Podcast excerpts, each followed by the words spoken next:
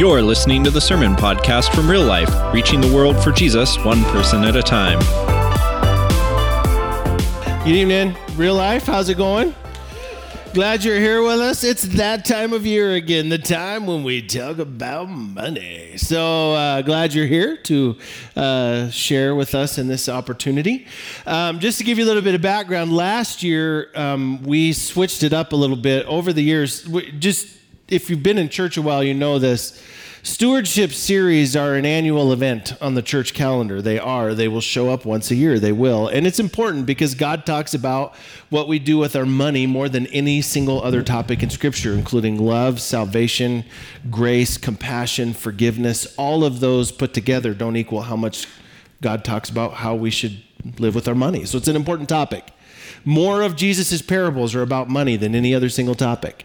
Uh, it's a big deal. And so once a year, we want to take the opportunity to do that. And this year's no exception. Last year, we changed it up and we did something crazy. We didn't use our own material. Because what we learned was we are really bad at talking about money. um, we really, really suck at it. And so um, we decided to use somebody else's uh, conversation about money because it's one of those things where for us, this isn't so much about the church's money going up and you tithing. That is a piece of stewardship for sure.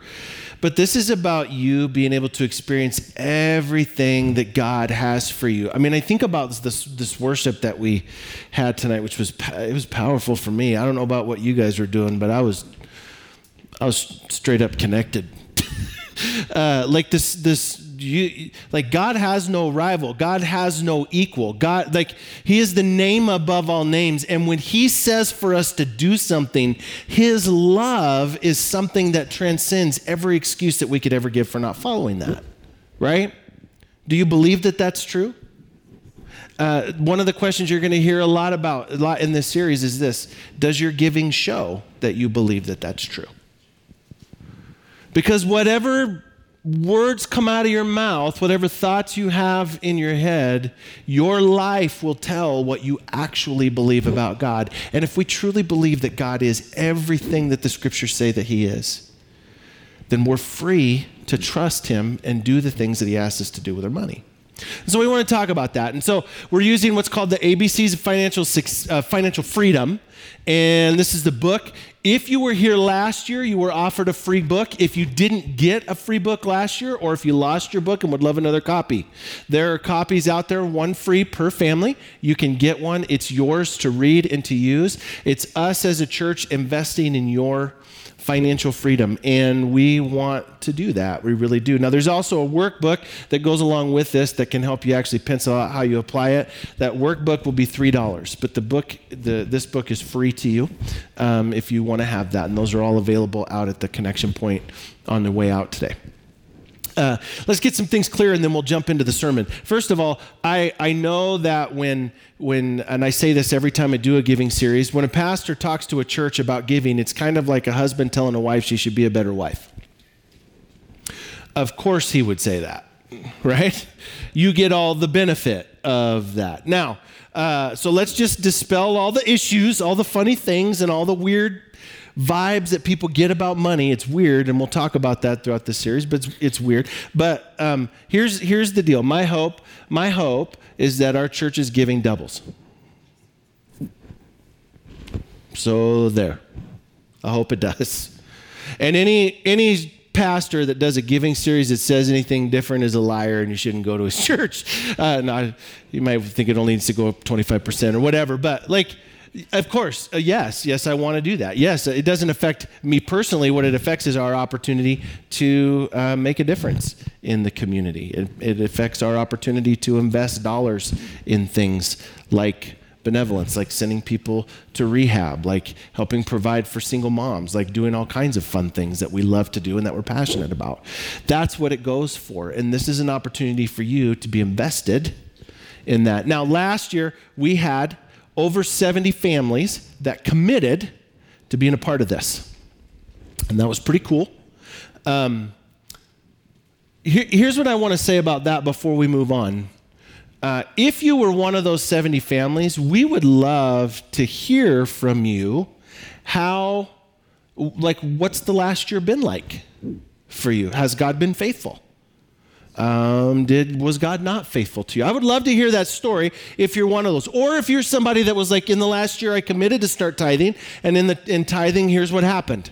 Here's what happened in my life. I would love to hear that story. You can email that to me uh, at comment at liferotp.com. You can email that to me. Um, and I, yeah, I'd love to hear the story. Would love to celebrate that. And maybe even read it, not with a name attached to it, because people are weird about their money, but just to read the testimony of what God's doing um, in our people. It would be really powerful. So, with that in mind, I want to jump into this series. And the A, we're going to go through each week, four weeks, A, B, C, and D. The A of our ABCs is our attitude. Our attitude affects everything about our giving, our attitude affects everything about life. Your attitude will determine everything about your life. Um, Zig Ziglar said, Your attitude determines your altitude. And it's true. Like, your attitude will determine how, and, and you can be a yeah but person all you want to, but at the end of the day, your attitude will determine how far you go in life. It will. So I want to read a passage out of 1 Chronicles chapter 29, and we're going to be running at an incredible rate of speed this evening. Um, this is a story from the end of the life of David. David has conquered the, the nation and made peace in Israel, and he wants to build God a house. And God says, You can't because you have too much blood on your hands. So David begins the process of assembling all the materials needed to build the, the temple. Uh, remember, God's been living in a tent called the tabernacle up until this point, and, and David wants to build him a house, a temple. And so he starts to build the, or assemble the building materials needed to build the temple, and then he's handing off the kingdom to Solomon, his son. And in the process of that transition, here's what he says It says, Therefore, David blessed the Lord, and in the presence of all the assembly, and David said, Blessed are you, O Lord, the God of Israel, our Father, forever and ever.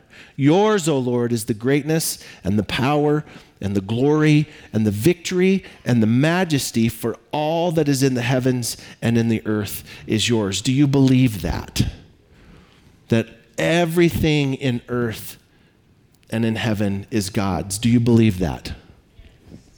Yeah. Does your giving show it? Yeah, I don't. I never get as many yeses with that one. Yeah, it's all God's. Really? Does your giving show that? Eh, eh, eh, listen, maybe it's maybe it's time for us just to consider the possibility of what it would look like for us to put our money literally where our mouth is. Uh, let's read on. Uh, both riches and honor come from you, and you rule over all. In your hand are power and might, and in your hand it is great to make and give strength to all. And uh, and now we thank you, our God, and praise your glorious name. But who am I? I love this perspective. But who am I, and what is my people that we should be thus offer, uh, be able thus to offer willingly? For all these, all things come from you, and of your own have we given you. Like what David recognizes is when we offer something to God, what are we giving Him? What's already His. Of your own are we giving you. That's what he says. This is David's perspective. I'm not giving you my money, God. I'm giving back to you the money that you already gave me. For we are strangers before you and sojourners, as all our fathers were. Our days on earth are like a shadow, and there's no abiding. O Lord our God, all this abundance that we have provided for building your house for your holy name comes from your hand and is all your own. Now, David makes some statements in here that are really important. They reveal his attitude. And these are in your notes. I want to run through them quickly. Number one, he says that all that all that is in heaven and on earth is, is yours. It's God's, belongs to him. Number two, both riches and honor come from you, and you rule over all. In your hand, number three, in your hand it is to make great and to give strength to all. Number four, who am I and what is my people that we should be able to thus offer willingly? Like, who are we, God, that you're so holy, you're so awesome, you're so amazing? Who are we that you would even accept our offering? Like the, the, the blessing that David feels just in being able to even offer anything that God would accept. Like maybe that's a perspective we should have in how we approach God. And number five, everything that we gave you is already yours. And that attitude determines everything. We know that David's called a man after God's own heart. And I wonder, you know, David wrote many of the Psalms, he was this tremendous worshiper. And I wonder if David was able to worship God because God did so many great things in his life. Or if God did so many great things in his life because David was determined to be a great worshiper. And I think that's important for us. Our attitude determines everything in life. Our attitude determines everything. And your attitude about finances will be the single factor to determine whether or not you're able to give, not the amount of money in your checking account. The amount of money in your checking account will never determine whether or not you're able to give. It won't. And I know that some of you are going, yeah, but it won't. Your attitude determines it. Because if we have a posture that's right before God, how can we do anything else? How can we do anything else?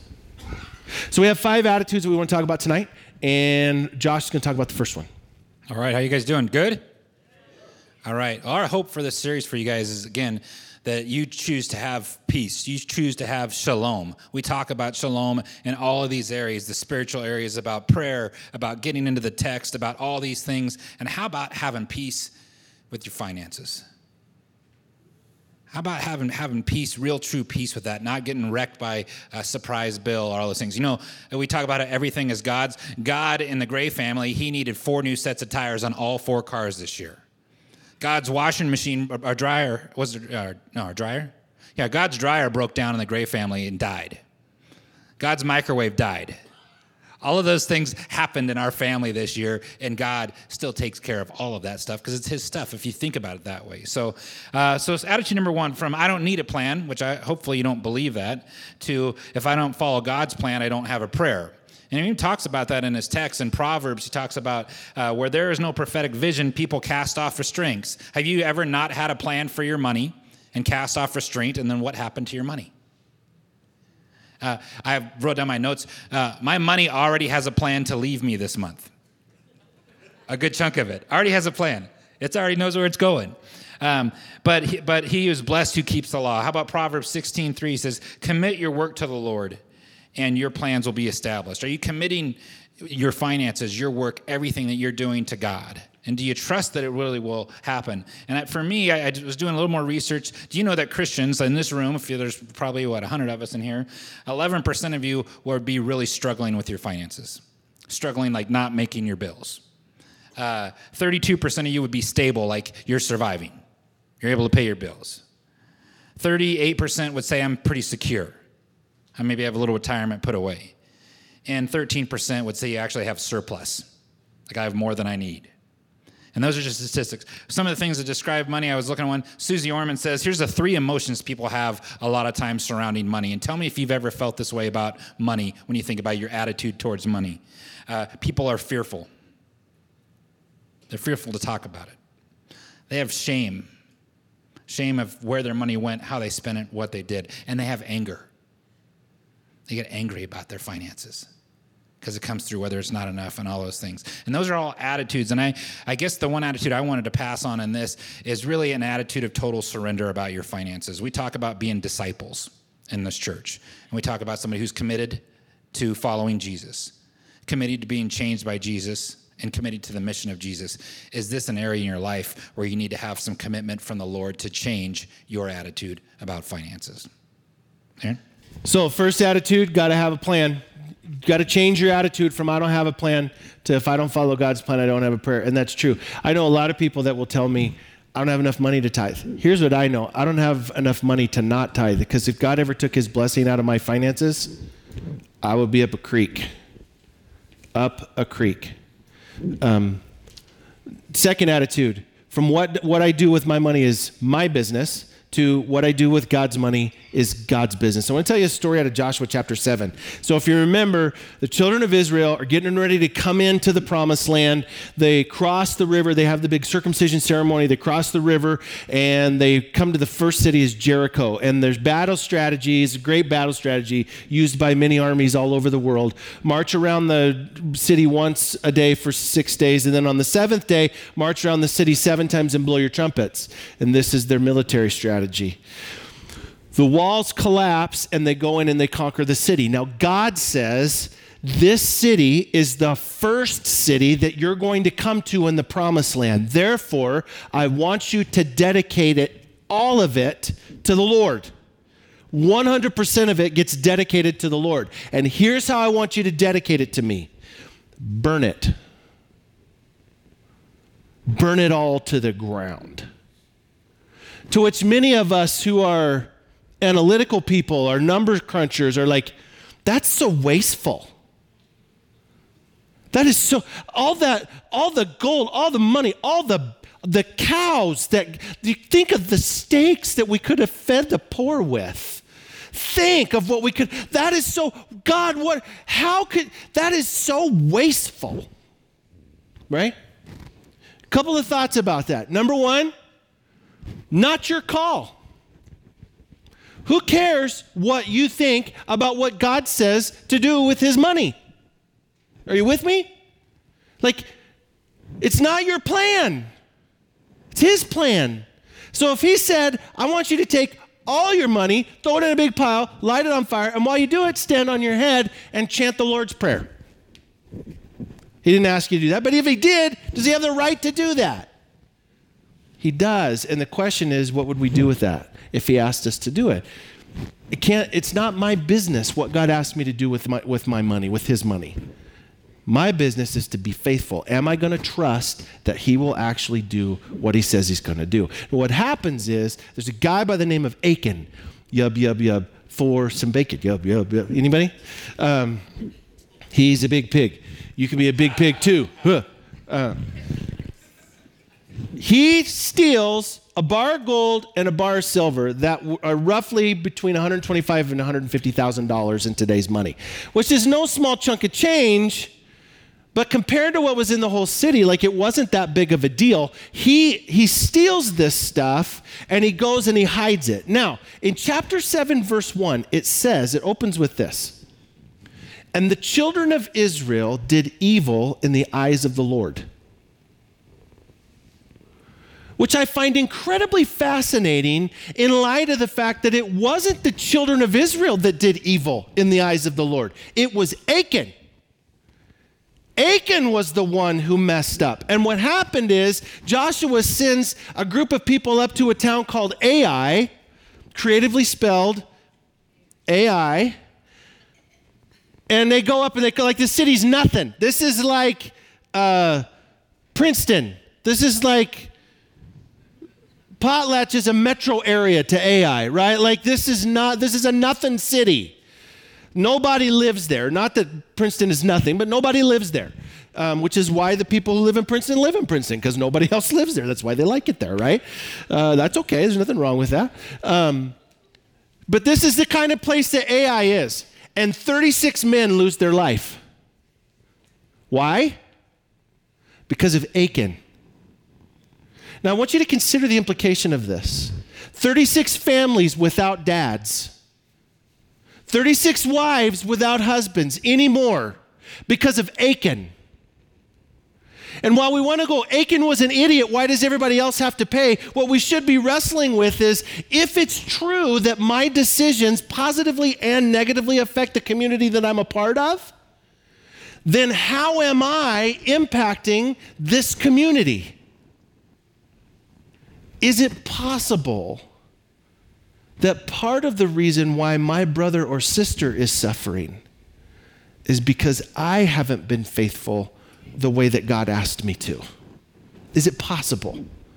Because biblically it could exist. And, and I, I think it matters. Like, is, is this what I do with my money is my business? No, it isn't. Because when you rob from God, which is what Malachi 3 says you're doing, when you rob from God, what you're doing is hurting your brothers in a very real way. So that's the second attitude. Third attitude is, uh, hey, you know, there's nothing I can do about it. To there's nothing that God can't do. And so as you look in Ephesians, says, Now to him who is able to do far more abundantly than all that we ask or think, according to the power at work within us. To him be the uh, glory in the church and Jesus Christ throughout all generations, forever and ever. Amen. Do you really believe that? Because everybody's situation is different. Does everybody, people know that? Have you ever met that, but you just don't understand person? They, like you just don't understand. No, no, I understand you what you're saying, but you just don't understand my situation because my situation is special and unique. Early in my insurance career, I got the opportunity to have a guy who just crushed any excuses I could ever possibly have about money and being in a bad situation. I was doing the insurance interview. Uh, pretty nice house, all that stuff. Go through the income and assets and all those things. And like, man, this guy makes great money. He made like four hundred thousand dollars a year. I was like, wow, that is great. And but he didn't live like he made four hundred thousand dollars a year at all. Think a nice house, but it wasn't that kind of a house. Come to find out, he had gone through a bad investment deal with some friends on a sure thing. And it took him eight and a half years to pay back $12 million. He didn't file bankruptcy like all of his friends did. He lived a very simple life. And that God, he believed, he's a Christian man, he believed that he owed that money. And he believed that God would help him provide it and that he would do it and he would do whatever it took because he didn't want to give God a black eye as a Christian businessman to just say, well, I'm sorry, that's so much money. It's 30 times what I make every year. That's so much money, you're going to have to eat it. And so, having somebody that takes excuses away that, yes, it is a bad spot, but let us walk alongside you. Let us believe together as a church and as a body that God can do the impossible and that God can do the amazing things in your life and in my life. Fifth, uh, fourth attitude is from giving to get something. I need to shift from giving to get something to giving for no other reason than I love God. And here's the deal the Bible teaches a law of what's called seed time and harvest. That when we sow in our giving, that God we reap uh, a blessing from God, and we do. That that's true. But the problem is, if that's why we give, then that's not really giving. That's backdoor taking it's still rooted in selfishness. We're not being generous. We're investing in God because we believe that it's a it's a God, we can't outgive God, right? We believe that I can't outgive God, so I'm going to give so that He gives me more. That's not really giving. That's backdoor taking. Now, it may or may not be true, but the reality is you may not get from God financial prosperity. You might, that might be the way He blesses you. It might be that the way He blesses you is that your children follow the Lord. Now, let me ask you a question for you parents that have grown children. Which would you prefer, a million dollars in your bank or kids that walk with the Lord? Like, you know, those things that really matter. Like, money is such a shallow reason possession is such a shallow reason for us to give. Like you may get it, but it's so shallow for us. And so I want to give you these four levels of givers, different types of givers. Um, number one is a hesitant giver. Now, there's, there's another level that isn't on this chart. It's the non giver. You don't count, you don't make the chart. Um, four levels of giving people that actually give. There's hesitant givers. These are people that when they walk by the box and they drop their uh, their check in the box they have to pry their fingers off of the check and run before they try to open it um, to get the check out. And like i can't do it but it's okay because it's locked so just drop it and go. Um, we put a lock on it because we live in north idaho and probably somebody would try to make change. Like that's the world that we live in uh, so, but we have these hesitant givers that are like they don't they don't really believe. Like I don't know, you know, they they do it, but yeah, I don't like it. And then we have obedient givers. Like God says to do it, that's why I will do it. God says to do it, that's why I'll do it. I don't get to have an opinion about it. Right? That's it's an option. It's a joyless option, right? The, these are the fundamentalist, legalist people that are, you know, the joy of the Lord is my strength. God says to do it, and that's all that matters. Well, it's not all that matters. Um, number three is an abundant giver. They do what they're supposed to do and beyond. These are people that have really latched on to the idea that giving is a good thing, and they give um, beyond the tithe. And I would say that if you've been walking with the Lord for a while, this should at least be where you're at. Like you should, for many of us, we like, well, the, the Bible says to tithe, that's 10%. Okay, so I 10% is the goal. I think for those of us that have been walking with the Lord, we should be looking at 10% in the rearview mirror. Like we should be finding new ways to be generous as well. 10% is not the goal, that's a starting point forgiving. That's the, that's the baseline of the scripture for giving. It's a, this is an opportunity for us to do more than that. And then number four is the extravagant giver. These are people that no matter how much money they give, they're giving sacrificially. They're putting themselves out No matter how much money they make, they're putting themselves out in order to bless someone else. That, that's what it means to give because I love God. Because I love God, I want you to be blessed. Oh, and by the way, that's way better than having a big bank account. Uh, the fifth one is uh, honoring God with my wealth is where I want to end up, or honoring God with my wealth is where I want to begin. And here's what the uh, proverb says: is honor the Lord uh, with your wealth and with your first fruits of all uh, your produce. Then your barns will be filled with plenty, and your vats will be bursting with wine. First fruits. So moving my giving to the front of my bill list instead of the back of my bill list. Bill list. And as I thought about this more, I thought about the analogy of leftovers. You know, sometimes we have leftovers. I kind of like leftovers because it's more seasoned, but sometimes you have leftovers in the fridge versus, you know, something that's brand new. But when I really break it down to where God is, like, what did God give us? Did he give us his leftovers with his son, Jesus Christ? Or did he give us his best? Did he give us his best up front? This is the best I have. It's for you. And I'm going to mess around with the little thing about money, about not giving God the first. What comes in before that? I just couldn't stomach that. And so then when you think about where it lines up, like, well, someday, well, someday, well, someday, well, someday, well, thank goodness that the Lord didn't say, well, someday for us.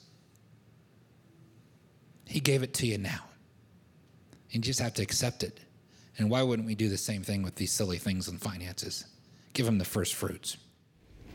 So uh, we're going to move towards the Lord's table, and if you're new with us, what that means is we take communion together every week. So if you're willing to celebrate the death, burial, and resurrection of Jesus with us, we have an open table, and we'd love for you to to eat with us as part of our family. Um, while they're passing that out, we want you to hold those elements till the end. We'll take them all together. But while they're passing that out, I want to work through a few things that I think we need to start ruminating as we move into this series on what it means to be financially free. Uh, I, I promise you this you won't be financially free if you're not tithing. You won't be. I don't care how much or how little money you think you make, you won't be financially free if you're not tithing. Uh, first implication God wants all of us to be extravagant givers, but we can't get there doing the same things we've always done. Maybe it's time for us to consider the possibility that we should try something different. I don't, I don't know any of us that are sitting in here going, I don't know what to do with all this money. If you are, come talk to me because I have some wonderful ideas. Um, I, I, just watched uh, on the Discovery Channel the show about Pablo Escobar called Finding Escobar's Millions. Did you guys see this show? Maybe you didn't. You know, he's the world's largest drug dealer ever in history. At, at, at his peak, he was making $60 million a day. $60 million a day. And he had so much money, and it was all dirty money, and the banks wouldn't do anything. They wouldn't deal with him, and so he just started burying his money in the ground because he didn't know what to do with all of it. He's like, I have all this money. At one point, 20% of the $100 American $100 bills that were in circulation were in Colombia, buried in the ground or in a wall. I don't know any of us that are sitting in that position right? There's none of us that are sitting here going, I just don't know what to do with all this money. I'm just going to go dig a hole, bury it in the ground. Right? I think there's a parable about that. It doesn't work out well. Maybe it's time for us to consider the possibility that the problem for us in our giving isn't the amount of money that we're making, it's the attitude with which we're stewarding it. It's not even how we're stewarding it, it's the attitude with which we're stewarding it. And maybe it's time for us to, to try something new. Second implication our attitude about giving to the Lord should be joyful and generous. And I just want to say this: there's a lot of people that are like, "Well, I, you know, the New Testament doesn't talk about tithing," which is not true. But um, they're like, you know, the New Testament says you've got to be a joyful giver and not grudgingly or under compulsion because God loves a cheerful giver, right? You've read this, 1 Corinthians nine, and they say, so because I can't give joyfully, then I don't have to give. Well, first of all, one of the most ungodly statements you could ever make. Secondly, read the passage. What it actually says is Paul is telling the Corinthian church, I'm coming to take a tithe, and you are going to give something. You might as well give it joyfully. But whether your attitude is bad or good, you're going to give something. That's what Paul's saying there. And by the way, just for the record, if you want to use the New Testament standard of giving, I'm all for it. Because Paul had to tell the Macedonian churches to stop giving because they were giving themselves into poverty. So if that's what you want, I am okay. Our attitude about giving should be joyful and generous. And how could it not be, considering how good God is? All these names that we shouted out, like I couldn't even talk, I was weeping. All these names that we shouted out in worship faithful, provider, true, good, sovereign, all those things that came out of that. If you really believe that, then how could you be anything but joyful and generous? Third implication we must commit to doing God's things God's way. It's the only way to attain God's results in our lives. And what I will suggest to you throughout this series is that part of what we're trying to do with our money is do God's things our way. We want to do God's things, but we want to negotiate it. Either we're like, I don't actually have to tithe, I'll just give a little bit, or I get to pick where my tithe goes. So I'm going to put a little here, a little there, a little whatever. And, and those just simply, they just simply aren't biblical. They aren't godly things. It's not accurate, it's not right. And the problem for many of us is that we're wondering why we don't have more blessing in our life. Where's God's blessing in my life? Well, the problem is you're doing God's things, but you're doing it your own way. You don't get to do God's things your way. We must, if we want God's results in our life, we have to do God's things God's way. Then we get God's results. And until we're willing to submit to that, then our life is just going to be a constant battle of running up against a brick wall. What I love about taking communion together every week is that it's an opportunity for us to take a moment and remind ourselves that even if it means that we lose our own life, we're not going to go someplace in following God that He hasn't already led the way. There's no amount of sacrifice that you can give that God hasn't already out sacrificed us there just to tell us how much He loves us. And that's why communion for me, I love taking it every week. I, I love reminding myself that while I may not like pieces of my life, or I may think that God isn't in a part of my life, or whatever, it's this constant, like, baseline foundation of, hey, don't forget, God's already gone before me in any sacrifice that I could possibly be asked to make.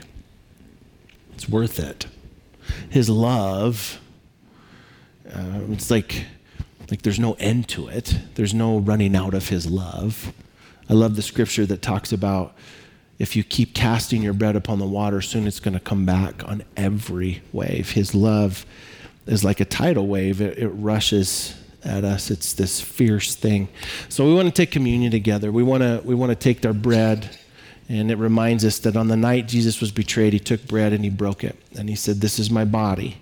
So whenever you eat this bread, do it in remembrance of me. So let's remember him.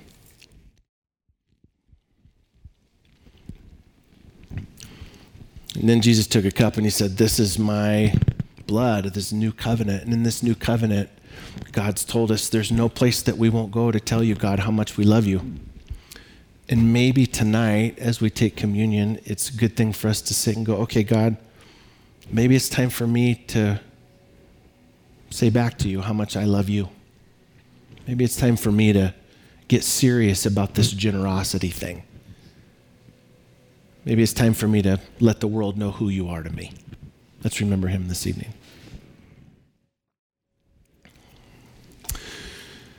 And God, tonight I just want to I just want to say thank you for the way that you provide for us, the way that you continue to extend your grace beyond anything that we could ever think or imagine, Lord, the way that your love never ends. It's bigger and broader and deeper and more passionate and more fierce and more beautiful and more wonderful and scary than anything we could ever imagine.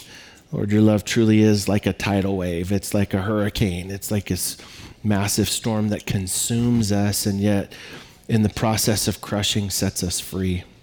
Lord, give us the courage to take you at your word. In your name, amen.